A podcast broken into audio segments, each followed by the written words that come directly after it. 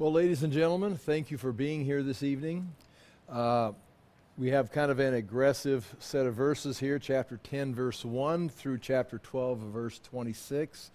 Uh, I think we can get through that tonight. We'll see. Uh, what I've done mainly for the notes is I put the information, all the verses on your notes. You obviously can read your Bibles as we do this, but I've also tried to break down the sections of what is being talked about in these verses. It's a lot of uh, uh, management information, uh, some genealogies. It's kind of like some housekeeping for Nehemiah. Uh, who's working where, who's living where. Uh, there's genealogies that are copied from Second Chronicles here, or the, whoever wrote Chronicles, Second Chronicles, or ended the book of Second Chronicles and put Nehemiah together if they're two writers are the same, or if they're different writers, they may be using a different or uh, a source, a genealogical source, and both copying from that. Uh, they may be using different genealogical records. Uh, so one of the problems we're going to see as we get into this, we won't spend any time trying to resolve it, is there are some discrepancies in some names. Uh, and if you're copying a list out of Second Chronicles, it's not exactly the same but that can simply be broken down as far as they may be using one different records, they may be uh, two different records they're copying from, or even better, there could be updates. You're going to see in here, there's going to be even almost like a date given that this information was recorded or updated at this point up through this individual's time as high priest. So if you make the list uh, at, you know, on this particular date, the list is going to look like this. But if you come back later and update it, it's going to be you know, more, more uh, f- uh, uh, up to date with more current information on it in 444 BC. And then, of course, you also have, you know, scribes that they could simply be making a, a scribal error, you know, skipping a line as, you know, like if you ever try to copy something, you make a mistake. So there are some of those things in there. Nothing that is earth shattering, nothing that is going to cause us to question or even question the authenticity of Scripture or uh, question uh, the information here. But it is something that someone could use if they wanted to attack and say, "Oh, look, this isn't doesn't line up." Indeed, it doesn't line up, uh, but it's it's not a insurmountable problem. And if we would actually want to spend time researching it, and figuring it out, uh, we could maybe make some pr- process on it. But we are in chapter 10, verse 1, and as you look at your notes, the first thing that's going to happen is in chapter 10, there's going to be a sealing of a covenant. They're going to be making a covenant. It's going to be the leadership get together and they're going to make a covenant. This covenant is the renewal of a commitment to the Mosaic covenant. And so there's nothing necessarily new here. It's just that they're going to be renewing the covenant. They're, the covenant people. They've all drifted away. They're coming back from captivity. Their ancestors had, gone, had, had disobeyed.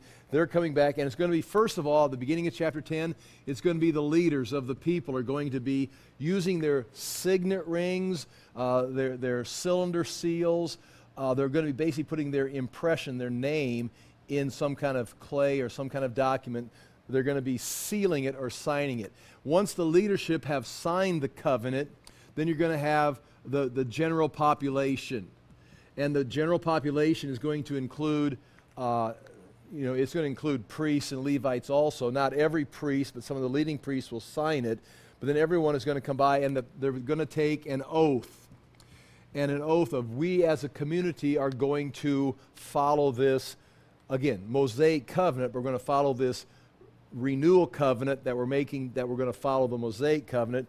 We don't want to use the term new covenant because that's in the New Testament, new covenant. They're just making a new commitment to the Mosaic covenant. And in this oath, it's going to involve, when you take an oath with a covenant, it involves a curse. Uh, this was typical, is if I break this covenant, this is what is going to happen to me. And so the population is going to take that that uh, the oath, which puts them under a curse, that they're going to follow it. Then the next thing we're going to see as we rush through this is that's on page one. On page two, we're going to see uh, chapter 10, verse 30, the general obligations of the temple. It's going to basically include we're not going to marry with the foreigners. We're going to observe the Sabbath, which seems to be two things the people were having trouble with that they were intermarrying with the nations. Which means they were not following, uh, committed to the way of the, of, of, the law of Moses, but were just surviving and getting along with the, gener- uh, the other uh, Gentiles. Um, but then also, they're going to observe the Sabbath, which also involves the Gentiles having come in and set up business places in Jerusalem, in Judea. And so when the Sabbath rolls around, maybe the Jews would observe the Sabbath, but you know all the businesses are open. All the Gentiles in there running, you know, their stores, their activities, and it's real easy for them just to just compromise and go the way, especially since they're a small, struggling group here in Judea. And so they're going to put a stop to that. Then on the rest of page two, they're going to have a commitment in this covenant. It's going to be marriage. Uh, it's going to be the Sabbath. And then, interestingly, it's going to be a commitment to the temple. It's going to be to recommit to financing, of updating, of taking care of the temple and the services, which, uh, as we've talked, in 520, they built the temple, completed the temple in 516 and now in 444, I think I did the math before this, I think it's 72 years. Uh, but in 444, the temple had been done for 72 years, but it, it has not necessarily been taken care of. Uh, there's there's got to be priests, there's got to be Levites, there's got to be sacrifices, there's got to be grain, there's got to be donations.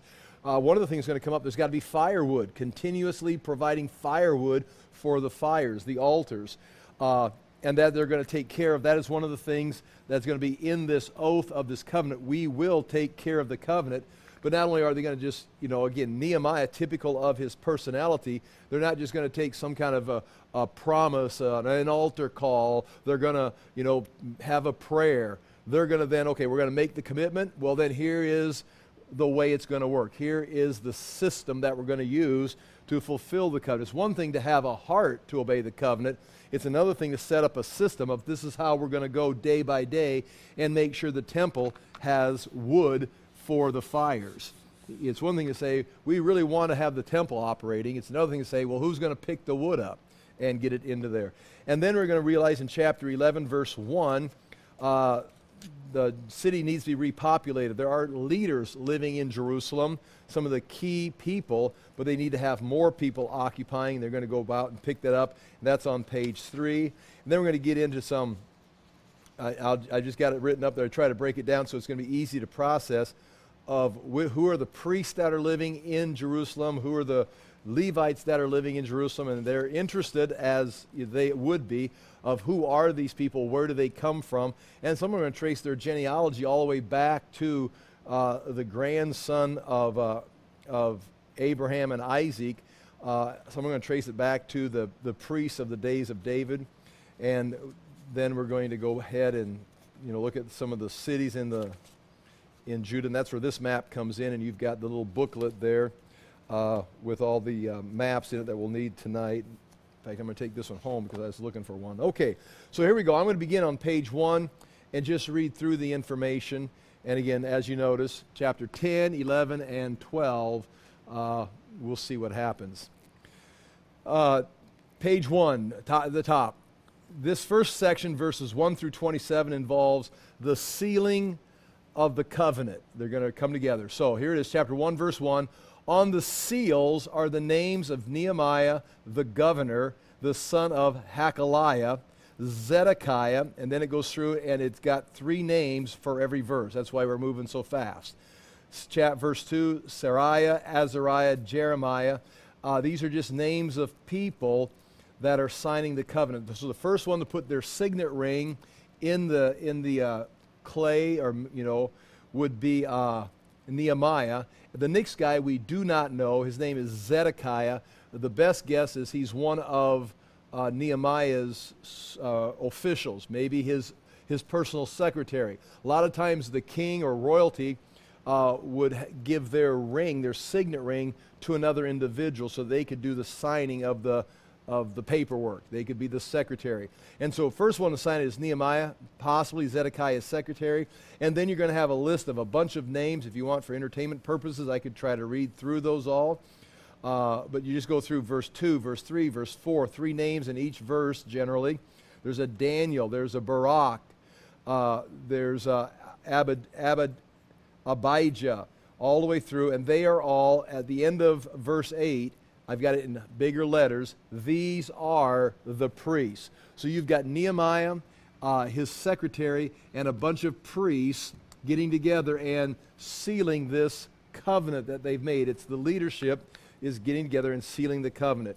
Uh, point verse 9 and the Levites. Now you're going to get a list of all the Levites who are also going to add their seal to the. I'm not sure if it's a it's a some kind of a, a, a, a parchment paper, if it's uh, some kind of a clay that they're all uh, sealing their, like I say, their ring or their cylinder seal. They're leaving their mark in that that that document. So it's priests, Levites, and the governor of the land are sealing that covenant, saying they've cut a covenant.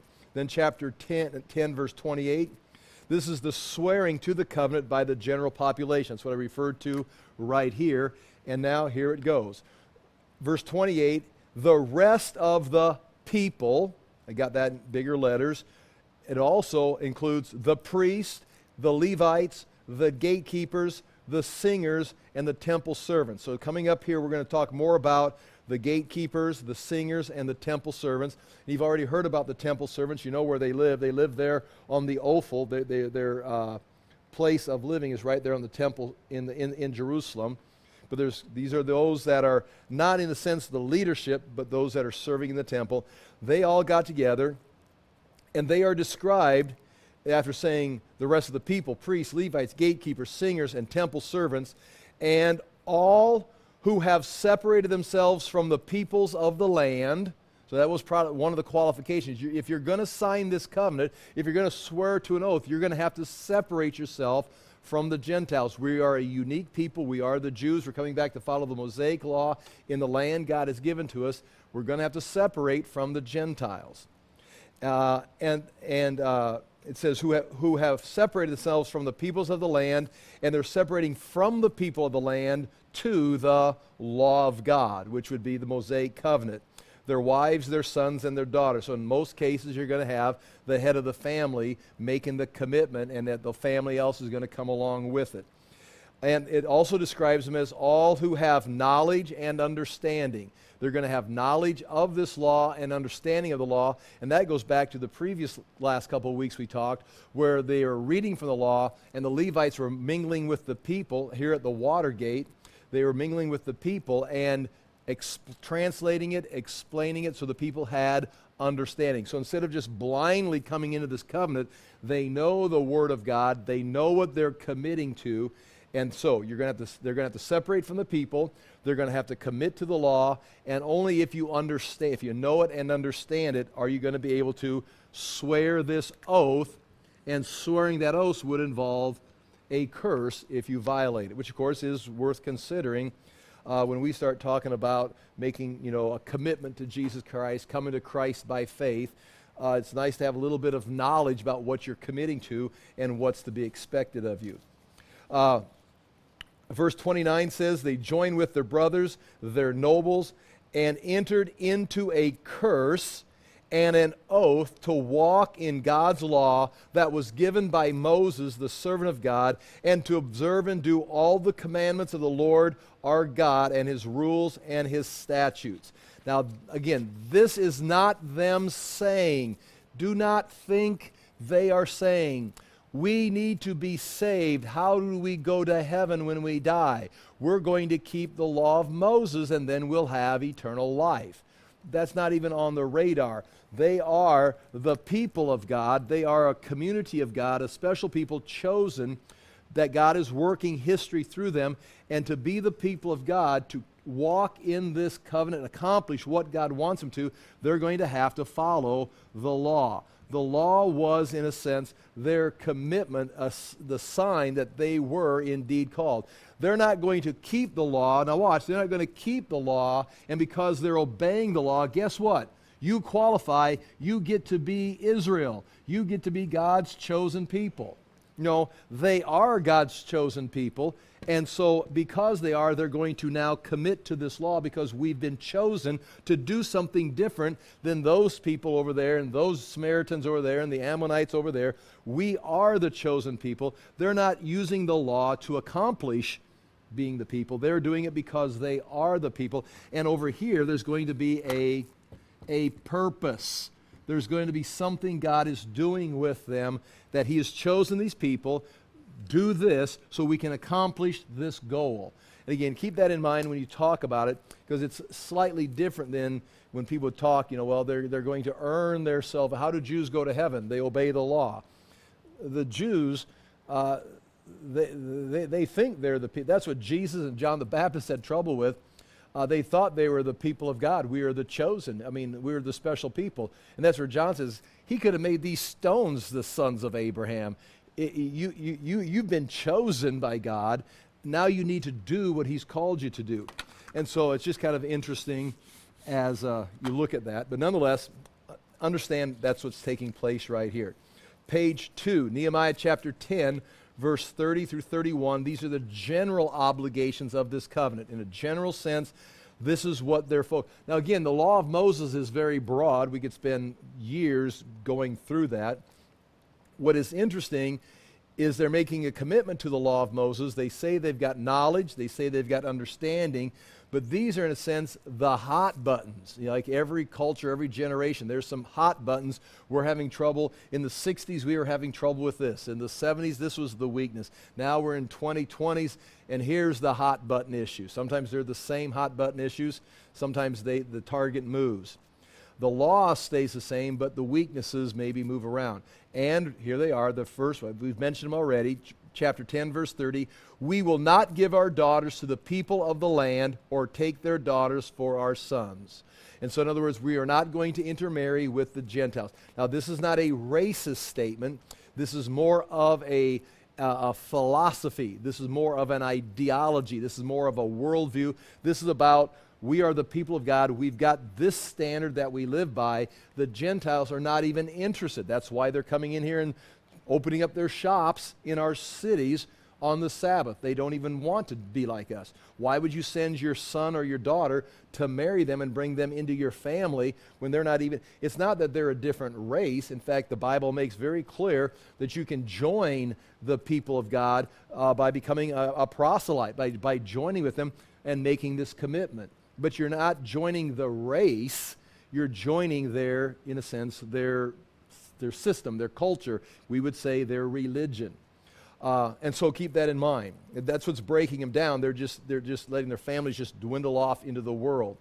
Uh, verse 31 And if the people of the land bring in goods or any grain on the Sabbath, they come into the city of Jerusalem or any city on the Sabbath day to sell, we will not buy from them on the Sabbath or on a holy day. Now, Nehemiah is going to make that later on as we get into the next couple chapters. Nehemiah is actually going to say, okay, I got a way of fixing this. I can keep them from selling on the Sabbath in Jerusalem. We shut the gates. You can't come in. Well, then they set up outside the city, outside the gates. So all you got to do is slip out the door and you can buy outside the city. And that's going to be a situation that's going to be a problem because these same people that are making this covenant, Nehemiah is going to come back and have to later in this book, he's going to have to address mixed marriages and he's going to have to address the Gentiles selling on the Sabbath and the Jews buying on the Sabbath. And Ezra and Nehemiah are not going to take that very well. Uh, and we'll see how they deal with it. And it says, And we will forego the crops of the seventh year and the ex- ex- action of every debt. And so uh, the, the year of Jubilee, well, the seventh year, the sabbatical year, every seventh year they'll just let the land rest. They won't expect payments and just let everything settle for you as if it's a not just a holy day or Sabbath day, but an entire Sabbath year. So those are the two main commitments. And now, chapter 10, verse 32 through 39, now they're going to start talking about the temple. And this gets a little detailed. I'll try not to spend a lot of time in it but it does indicate that the temple has been neglected, and Nehemiah is not just coming in, building a wall, saying, okay, let's get going. He's going to help set up a system to make sure they can do what they're making a covenant to do. And here it is, chapter 10, verse 32. We also take on ourselves the obligation to give yearly a third part of a shekel for the service of the house of our God. So the, every year they would have to give a, an individual uh, you know, an adult male would have to give a third of a shekel, and that money would go to the temple for, you know, whatever they needed. It would be the daily needs. If it be, you know, they need a, some brickwork needs to be done, or they need to pay for some labor, or whatever. They would say it was, it was taxation to keep the temple running. Now, originally, you can go back, and I think I've got it written in here somewhere in the footnotes. Uh, Moses, it was half a shekel. Half a shekel in 14, let's say 40 BC. Now in 444 BC, it's changed to a third of a shekel. Uh, it's probably because this being adjusted to the Persian monetary system it's, it's equal, it's the same thing. If you call it deflation or inflation, it's a third of the shek, uh, a shekel. So again, it's not that it's a magic number, a half a shekel, it's the value probably that's being translated into the 444 BC. But that third part of a shekel, uh, for the service of the house of our God, and for this, for the showbread, that's the bread of the presence that's laying on the, when you come into the temple, the holy place, it's changed out uh, and, and it's on the table on the right side. Uh, the regular grain offering, so they'd have to be purchasing these things. The regular burnt offerings, the Sabbaths, and all the Sabbaths would be all of the holy days, all the rituals they've got to take care of.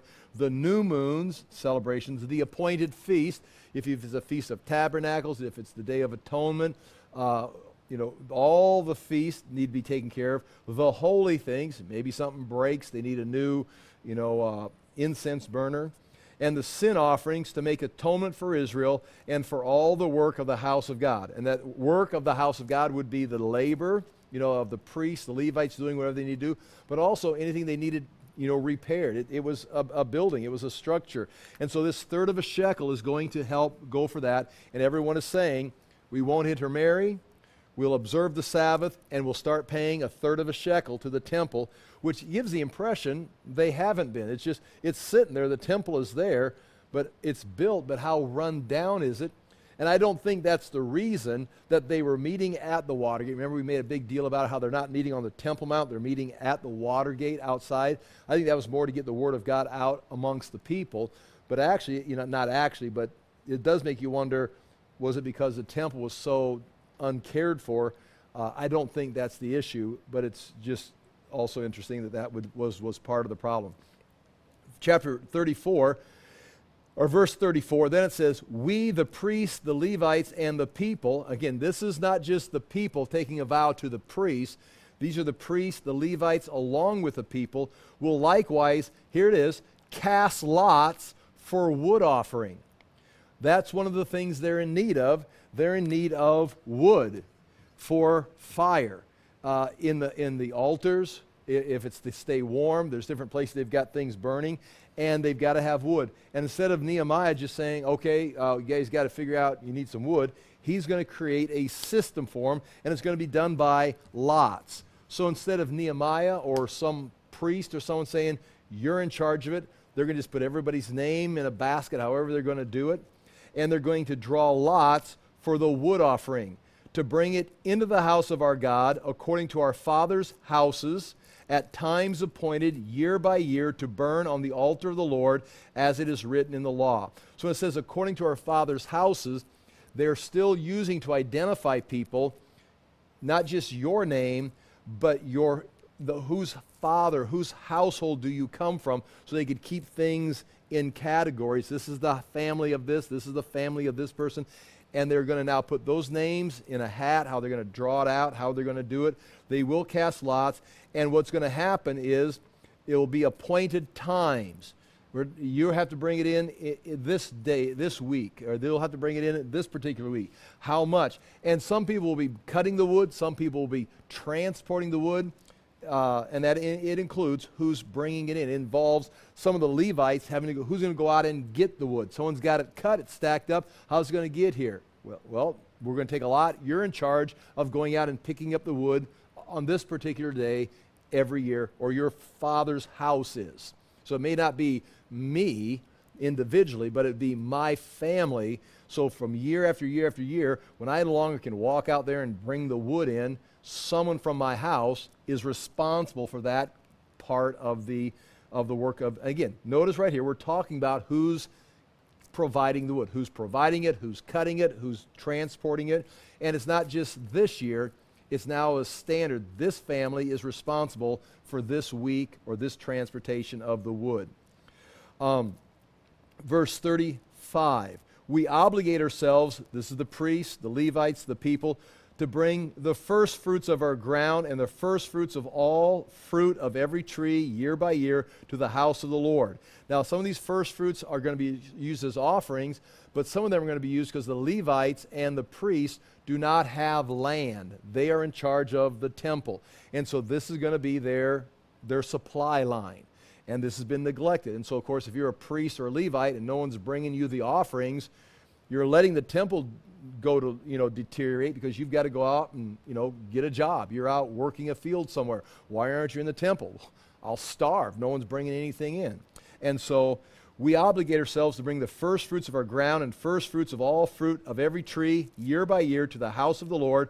Also to bring to the house of our god to the priest who minister in the house of our god the firstborn of our sons. Now they'd bring the firstborn and they would redeem them. They'd have to bring the firstborn, dedicate it to the Lord, and then they wouldn't keep the son. They'd have to pay some kind of a finance to, you know, to replace the son staying there. Uh, our sons also of our cattle, as it is written in the law, and the firstborn of our herds and of our flocks, and to bring the first of our dough and our contributions, the fir- fruit of every tree, the wine, the oil, to the priest, to the chambers of the house of our God, and to bring to the Levites the tithes from our ground. For it is the Levites who collect the tithes in all our towns where we labor. Now, the Levites are not all living in the temple or in the temple ground. Uh, they're not all living in Jerusalem. They're scattered, as we can see in, in the law, they're scattered throughout the land. There's Levitical cities. Now, again, this is just Judah. They've lost the north and the south. But there was originally Levitical cities throughout Israel, and the Levites would live there.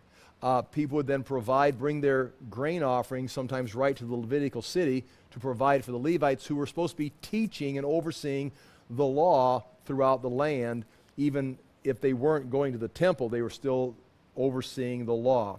So they're bringing the tithes to the Levites.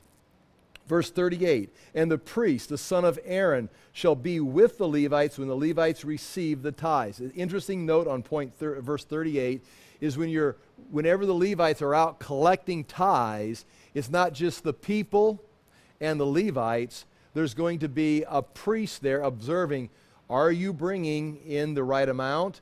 And are the Levites treating it the right way?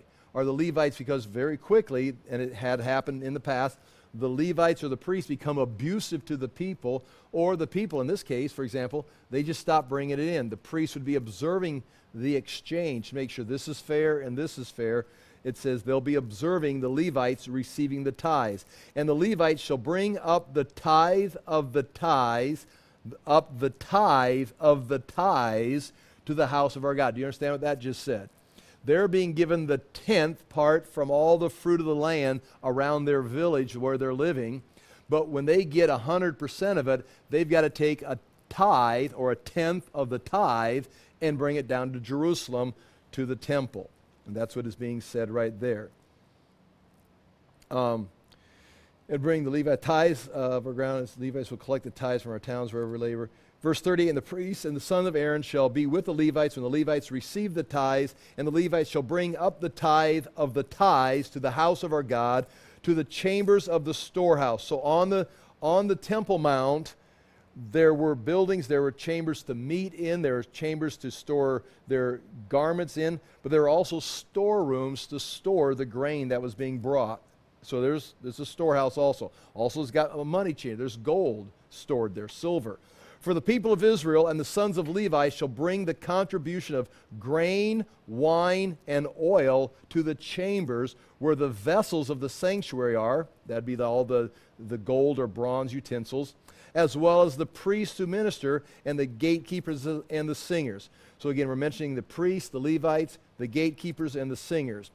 And then the, the last line of that, chapter 10, verse 32 through 39, is this summary statement we will not neglect the house of our God, which I think would mean we have been neglecting the house of our God. This is all written in the law of Moses, but no one knew the law of Moses. And if you're a Levite, says, hey, someone ought to be bringing me some stuff. It's like, wh- wh- where are you getting this from? So they've been instructed in it, they understand it, and uh, that's what's taking place. And so that's all the notes I've got written there on the top of page three. I think I refer to that. And that ends chapter 10. Not bad, huh? Chapter 10 is done already. Scoffers, you didn't think I could do it. And there it is. Now, chapter 11. Chapter 11, verses 1 through 2, we're talking about now repopulating Jerusalem. Um, and what we're going to see here in these verses is the leaders. You have apparently, and you got to decide to have the leaders move into Jerusalem or have the leaders always been living in Jerusalem? And I'm going to present it this way.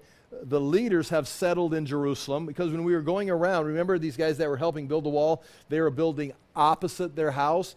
So the generals, the city is not full of people, but there are leaders living in the capital city. In fact, that's why they built opposite their house, because their house is in Jerusalem. And so that's what this is saying, chapter 11, verse 1 and 2. Now the leaders of the people lived in Jerusalem. And the rest of the people cast lots to bring one out of ten to live in Jerusalem, the holy city, while nine out of ten remained in their towns. So already, all the leaders, if you're a leader, you're living in Jerusalem.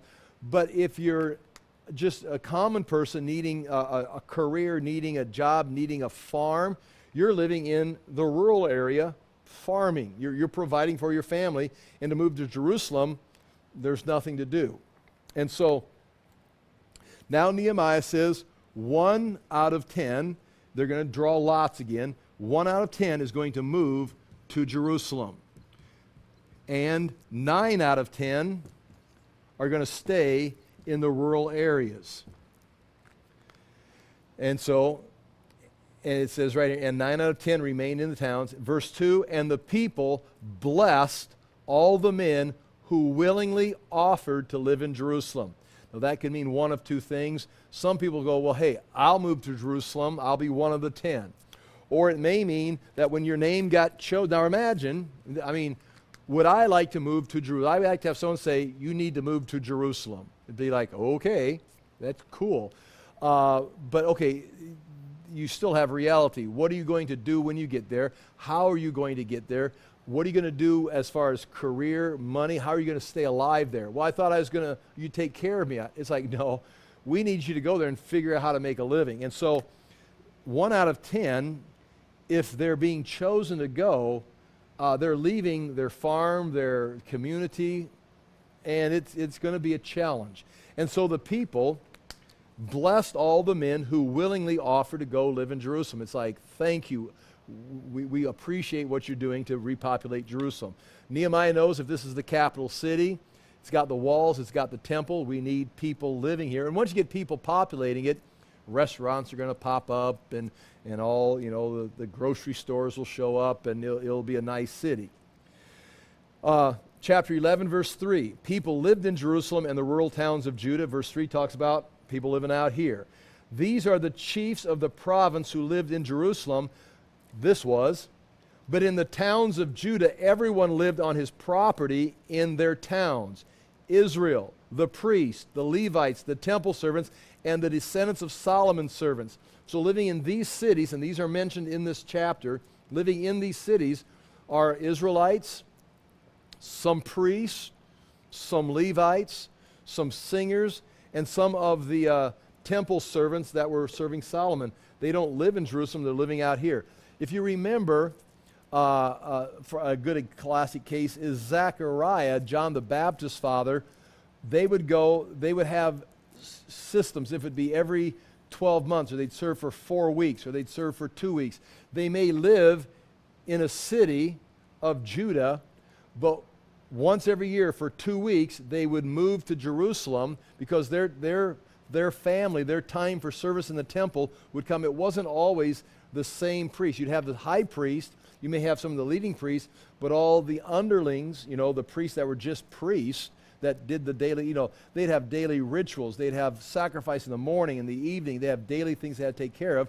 And you would, in this sense, you would do it for maybe two weeks, if, David had broken it down to divisions of 24, you would have two weeks of service, and then you'd go back and live the rest of the year in your community. And then it'd come up again, you'd go back in the next year for two weeks. That's what Zechariah, John the Baptist's father, was doing. And then, if you want to add to that story, you would have this group of priests go in and work for two weeks, but the odds of being chosen to go in and burn incense on the incense altar, there's thousands of priests. You could live your entire life showing up for work for two weeks every year and returning, and they draw who's going to go in and burn incense today, and your name never come up. Well, that's what happened. Zechariah was there, and he was an old man, and for the first time, his name came up, and he is going to go into the temple and burn incense on the incense altar in front of the curtain for the first time. It wasn't like something he did every day, he had never done it before, potentially. And so it was a, a big deal. His name had come up by a lot because he was the guy that God wanted to meet there. So, nonetheless, these priests are living out here. That's what it says, chapter 11, verse 3. People lived in Jerusalem and the rural towns. These are the chiefs of the province who lived in Jerusalem, but in the towns of Judah, everyone lived on his property in their towns Israel, the priests, the Levites, the temple servants, and the descendants of Solomon's servants. One tenth of all those people had to move into Jerusalem according to this, this chapter. Nehemiah 11, verses 3 through 19.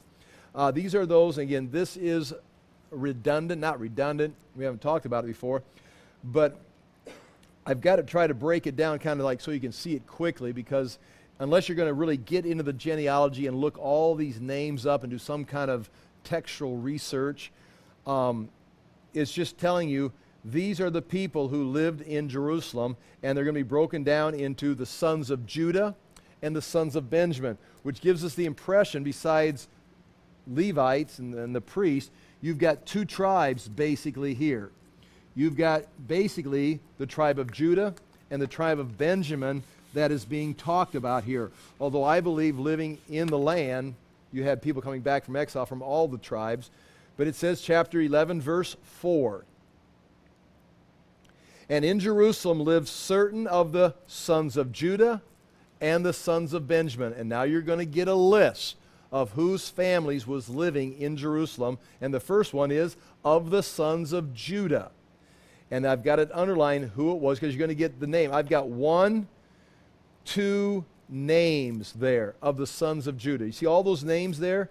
The ones I've got underlined is the first one, Athaiah, Athaiah, Athaiah, and then you're going to have a whole bunch of names who was the son of, the son of, the son of, the son of, the son of, and then you get the very first one, the son of Perez. And if you go back and look, Perez is right back there by Judah. It's one of his immediate descendants. And so, of course, this, this is, you see all those, that doesn't mean there's one, two, well, let's count them.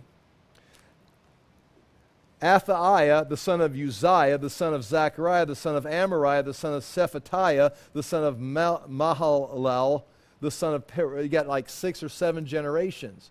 Well, that's not right. There, there's got to be like you know, there's at least 20 or 30 generations. So what you see right there is not a mistake. It's who is this guy? We're just going to give you some general names. He's from this guy right here. That's this family. It's not a, it, we're not doing a genealogical record. This is like his title. This is who ident- how he's identified, if that makes sense. So people say, well, that's not even a complete genealogy. It's not supposed to be. It's supposed to be ident- enough identification so you know who this guy is. And so that's one family that's living in, Ju- in Jerusalem from Judah. And then verse 5, you also have Maaseiah. That's the second family. The son of Baruch, the son of Colhozeh, the son of Hazaiah, the son of Adaiah, the son of Joiarib, the son of Zechariah, the son of the son of the Shilonite. And so that goes way back to here, where he originated from. And so you've got, if you look at that verse that way, you, how many families of Judah do you have living in Jerusalem? Two. And those are the two lines. Does that make sense? You say, well, look, you've got you got Uzziah and Zechariah. And those are all the family names. You've got two families of Judah. Then verse 7, and these are the sons of Benjamin. Now, there's a whole bunch of names too, yeah, but, oh, uh, by, I should, I should, right here, verse 6. All the sons of Perez who lived in Jerusalem were, four, these two families of all of them were 468. And they were called valiant men. Again, meaning as far as, as warrior, of being noble, of being able to stand up. So that, that's, there's not just two men, two families, and they break, make up 468 people from Judah. Now from Benjamin, there's going to be 928. Now you see the paperwork Nehemiah is doing, the research that he's putting into this. And the son, and these are the sons of Benjamin. Sallu was living there. This guy was his family was living there and his family was a descendants of uh, Meshullam, the son of Joed, the son of Pedaiah, Pedaiah, the son of Kolaiah, the son of Maaseiah, the son of Ithiel, the son of Jeshaiah, and his brothers. And they were 928 men of valor. So these are great men. One, they're living in Jerusalem. They're, they're back here committed to the holy city, not out here just trying to make a living. Uh, that's one reason. Maybe it has something to do with their, you know, their background, their military skill, whatever. But they're called valiant men and, and men of valor. So you add these two numbers together. Let's just say 1,000 and 400. You got 1,400 people from Judah and Benjamin living in the city. And so it's like, well, that's a lot of people. We're talking about the capital city of a, of a province of Israel that's trying to be rebuilt, and there's only 1,400 people from the tribe of Judah and Benjamin living in the city. And Nehemiah says, We need more people. Uh, and then again, verse 9 on page 4 says, Joel, the son of Zechariah, was their overseer. So he was kind of overseeing some kind of leadership position. And Judah, the son of Hashanuah, was second over the city. So the, the leaders, Joel was the leader, and the other guy, Judah, was the second leader, the vice. He was the, the vice president of the group. And they were the ones leading the group of Benjamin there. Okay, now that now that's the two tribes, Judah and Benjamin in Jerusalem. Of the priest, and once again I try to make this simple. Uh, I underline Jedaiah, the son of Joiarib. And then interesting, it just says this is one of those mistakes. Again, I, I don't want to say mistakes, it doesn't match. Jachin. It's like well, now, is Jedaiah the son of Joiarib the son of Jachin? Or is it Jedaiah the son of Joiarib and Jachin the son of, we don't know. And then it says, Seraiah the son of Hilkiah, the son of Meshullam, the son of Zadok, the son of Meraioth, the son of Ahitub. Now we're back to David's time of the priest, ruler of the house of God. He was the high priest during the days of David. So obviously, once again, well, that's not a complete genealogy. It's not supposed to be. You're just identifying the family of Seraiah. Who was he? He was the son of Hilkiah, and goes on back, and you see how they, they trace it back. It's, this is who it was. Uh, and their brothers who did the work of the house. They're working in the house of God, they're working in the temple from that family, and there were 822 of those priests in the city. And the second family, and Adaiah, the son of Jeroham, gives you all the son of, son of, son of, son, all those names. Uh, and there's 242 of that family of priests. And then finally, it's got one more Amashaiah, the son of Azelel, all the way through. And these and their brothers were mighty men of valor. Their overseer was Zebdiel, the son of whoever, and there was 128 of those. So you add that together, and that's your priests living in the city of Jerusalem. There are other priests living out in the rural area, and some of them are going to remain, and eventually, when the system's up and running, they're going to come in for two weeks and serve, go back to their communities. But these are the ones living. So we know who's from the tribe of Judah and Benjamin, who's the priest living in the city. Basically, you're getting a list of the city. Finally, verse 15 and of the Levites. Shemaiah, the son of Hashub, the son of Azrikam, the son of Hashabiah, the son of Bunni. Eh, that's one. And the second one, and Shabbathiah and Jozabad. of the chiefs of the Levites who were over the outside work of the house of God. Notice the priests were doing the work of the house, the Levites are doing the work outside the house. They're the ones bringing in animals, bringing in the wood, taking out the carcasses, cleaning up the utensils. The priests are working inside the house. Now you've got the Levites, and they're working outside the house of God.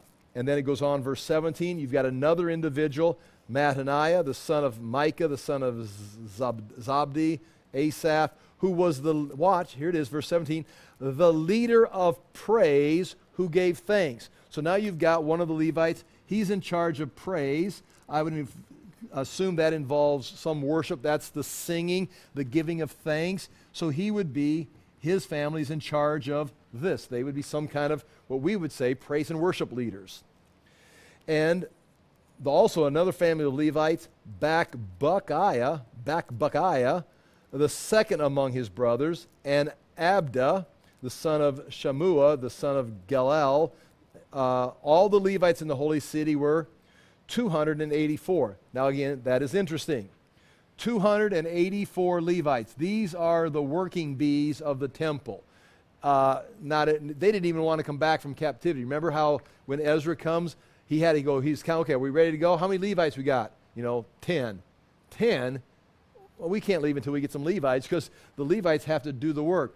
But they were probably, you know, instead of being temple servants serving the, the, the priests, they had probably found some business, some new opportunities in Babylon. They didn't want to come back. And now we get this far, 444 BC. Uh, there's still not very many Levites there in the city. But now, the gatekeepers. We've had the priests. Well, we've done the two tribes Judah, Benjamin, the priests, the Levites. Now, there's another class called the gatekeepers. Now, these are not the gatekeepers of the city wall, these are the gatekeepers guarding and keeping the temple holy. It was important that nothing unholy came on the Temple Mount, and so the gatekeepers would observe everything what was being brought in, who was coming in. Uh, and here it is the gatekeepers Akkub, Talmon, and their brothers who kept watch at the gates, 172. So you've got 172 gatekeepers watching the gates. Nehemiah 11, verse 20. There were some living in the rural cities. Now we're going to go to who's living out here in all these cities. Who's living there? Israelites, priests, Levites, and the rest of Israel and of the priests and the Levite. Oh, excuse me. That was my title. Verse 20.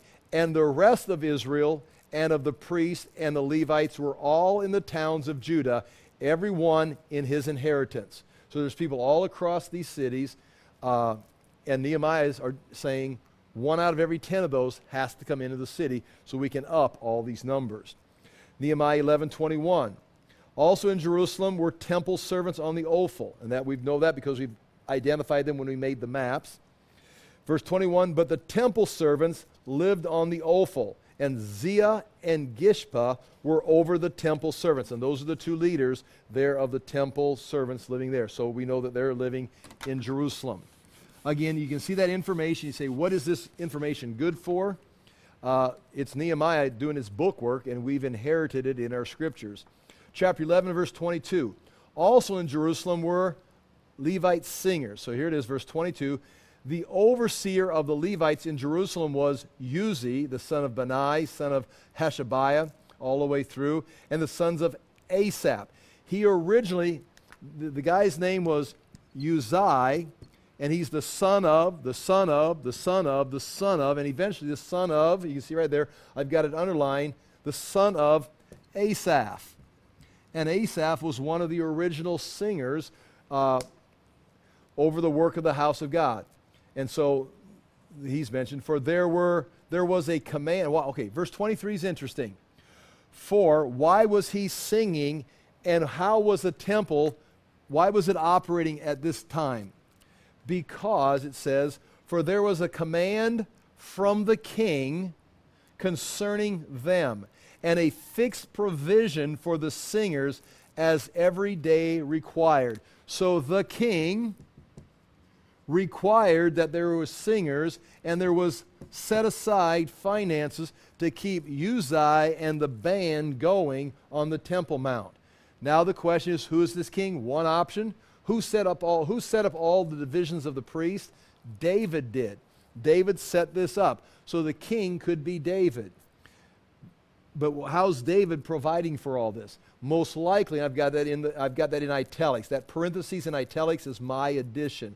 The king is most likely to the Persian king who sent Ezra over, who sent Nehemiah over, who's actually helping finance this whole thing. Persian king and probably Artaxerxes in this, in this context has required that Uzziah and the singers on the Temple Mount, and he set aside money for them to keep singing. I'll read that again. Um, the overseer of the Levites in Jerusalem was Uzziah the son of Benai, the son of Hashabiah, the son of Mattaniah, son of Micah, of the sons of Asaph, the singers, over the work of the house of God. Why were they there? Verse 23. For there was a command from Artaxerxes, I'm going to say that's who it was, concerning them, and a fixed provision for the singers as every day required. So again, some king said you've got to be there and was financing it. Uh, you can choose. I'm just saying the, the logical one is who's making that happen? Artaxerxes, the same one who's financing Nehemiah. And verse 24, and Pethahiah, the son of Meshezabel, okay, I'm so sorry, of the sons of Zerah, the son of Judah, was at the king's side in all matters concerning the people. So this Pethahiah, this guy, we'll just call him Peth, he was a descendant of all these people and from Judah. Where was he? He was at the king's side concerning all these matters.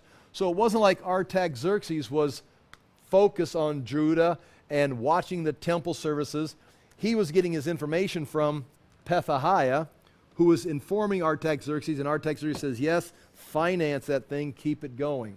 So, your go to man, you're not going to get to talk to Artaxerxes, but if you get a hold of uh, Pethahiah and say, Hey, we need more singers, we need new guitar strings or something, Pethahiah is going to make it happen. So, I would think he's the one at the king's side talking to the king about what's going on concerning the singer Uzziah right there. That's what's being said there. And how, how, how do we know this? Well, Nehemiah knows this because Nehemiah is part of this system. He knows who's financing this. Nehemiah chapter 11, verse 25 through 36. Uh, this is talking about all these villages right here, and that you've got a map of this in your little booklet, but it's also on your notes. And as for the villages, we've been talking about Jerusalem with their fields. And the key about each of these cities these little towns, is their, their fields. Because that's, that's where the food comes from, that's the agriculture, that's the, the finances. And as for the villages with their fields, some of the people of Judah lived in, and it gives the names Kiriath, Kiriath Arba and its villages. Now, Kiriath Jearim, uh, Kiriath Arba, I'm looking for it here. I've got it on the map somewhere. Um, and I, I try to get to all these cities and villages. Where am I? Okay. And in Dibon and its villages. Let's see if we can find Dibon on here. Just so we, Dibon, Dibon. I'm not having very good luck here. Where's Dibon? I'm going to go to another map. Do you see it on this? What am I missing? I thought I had this all nailed down when I did this little booklet.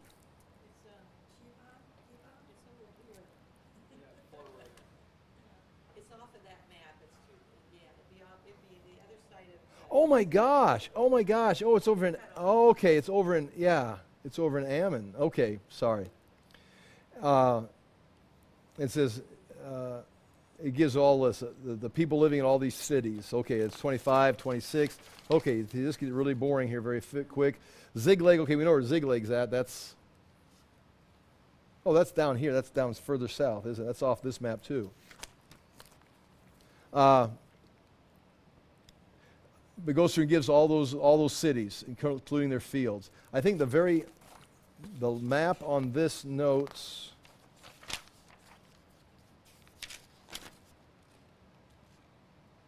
Oh yeah, Ziklag's on that first map on page five. It's it's down in Idumea uh, at this time. But it gives you all those names of those cities. So they encamped from Beersheba. Okay, now this is interesting. This is I want to point this out. And we got to go back to page five. I don't have the right. Why don't I have a map for this? Oh, I do right here. Tick tock, tick tock. There it is. That's the bigger map. We're still waiting for this all to collapse on me some night. There's Ziklag. There's uh, over here's Dibon. Uh, but it says right there from Beersheba, right there looking in. Uh,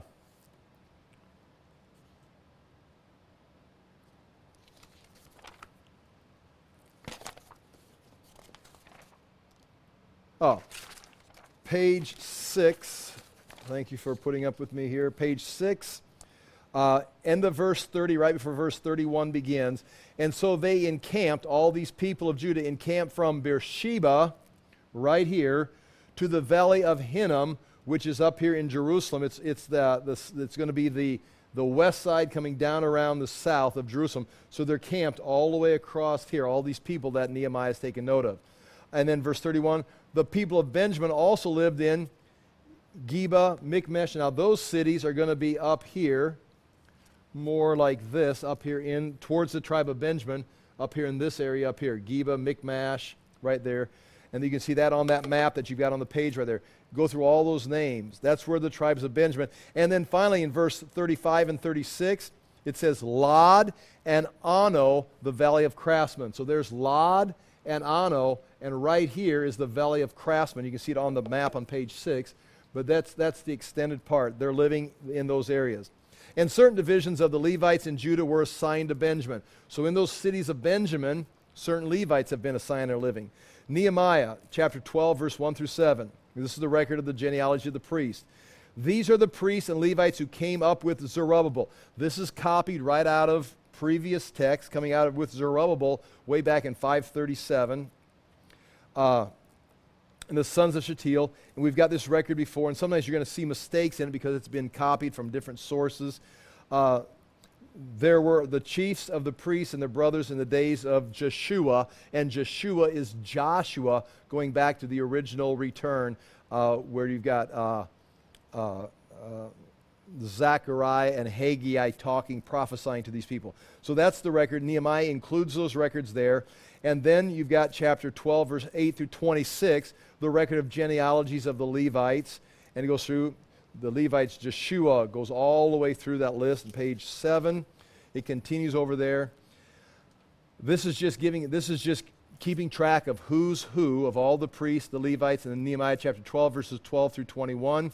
The list of names of priests who were the heads of their father's house. And in the days, now this is interesting, verse 12, I'm about done. In, in the days of jo- Joiakim were priests, heads of their father's house, which is interesting because what that is indicating is you've got a previous record back in the days of uh, Zerubbabel and Joshua the priest. That was 538. You go through the 520, the prophecies of Haggai and Zechariah, the rebuilding of the temple in 516. Well, now we're some 70, 80 years into the future, and now he's giving the list. So it would go, it's going to include some updates. So that's going to be part of, well, it doesn't match exactly. Well, he's going to clean it up, explain it, clarify some things. And so he's re-giving that list. You see there who everybody belongs to. For example, look in verse uh, 13. It says, Of Ezra, the man's name was Meshullam. Of Amariah, the man's name was Jehohanan. Of, and of the family of Malluki, there was the man named Jonathan. Of the family of Sebaniah, there was a man named Joseph. Of the family of, you see how that's all being said. Those are all individual men, but it gives their family name first. Nehemiah 12, verse 22 through 23 uh, is a list of names of Levites who were the heads of their father's house. Verse 22, in the days of Eliashib, that would be the high priest, Joiada, Johanan, and Jaddua. The lead, those are names of the, the four high priests. Jaddua is the one who meets Alexander the Great. So with Eliashib, and those are the four priests, the Levites were recorded as the heads of their father's house. So two were the priests of the reign of Darius the Persian. As for the sons of Levi, the heads of their father's house were written in the book of Chronicles until the days of Johanan, the son of Eliashib. So, in other words, they're recorded there, but it stops the recording at a certain date. And Nehemiah 12, verse 24 through 25. And the chiefs of the Levites gives their names. their brothers who stood opposite them to praise and give thanks. They'd be singing. When it says stood opposite them, that probably means were their replacements. They were the main ones, but on the backside, there was someone to step up and take their place. According to the commandment of David, the Son of God, watch by watch. And so David had set up a system of who would rotate through to sing, if it'd be the priest coming in every couple weeks, or the rotation of the singers, so the singing would never not be accomplished. Nehemiah is making sure that's all taking place and has the names of the men that are going to be doing that, including their backup singers in case they can't make it. And that continues down to verse 25 uh, and gives a list of gatekeepers standing guard at the storehouse of the gates. So there are storehouses on the Temple Mount, but the storehouses also had gates on them, and the gatekeepers were in charge of protecting the storehouses. So when the people brought the tithe in, no one could break in and steal it. Verse 20, uh, verse chapter 12, verse 16. It says, verse 26. Uh, it says 16, but verse 26. These were the days of Joiakim, the son of Jeshua, the son of Jozadak, and the days of Nehemiah the governor and of Ezra the priest and scribe. So, in other words, this is, you say, well, there's some discrepancies here if this doesn't make sense. Well, Nehemiah is putting a date on it. This is accurate up through the days of the high priest Jehoiakim, Nehemiah the governor, and when Ezra the priest scribe showed up. These are the records at that time and what is taking place in the uh, city of Jerusalem. And so Nehemiah has, Ezra comes back and helped restore the law. Nehemiah's got the walls built. He's structured the society, trying to now populate it. And that's going to set us up for next week, which will be a little, uh, little better, is verse 20, chapter 12, verse 27, and something you're familiar with the dedication of the walls. Now that everything is in position, the priests are there, the singers are there, the people know the law. We've made a new commitment. We've, we've renewed the covenant of, of, of Moses they're going to now have a celebration. They're going to march along the walls and they're going to meet on the Temple Mount for a time of singing and celebration. And that is what we'll talk about next week. I appreciate you enduring all that right there. But again, a round of applause would be nice for chapter 10, 11, and 12. I do appreciate you being here. Thank you for taking time.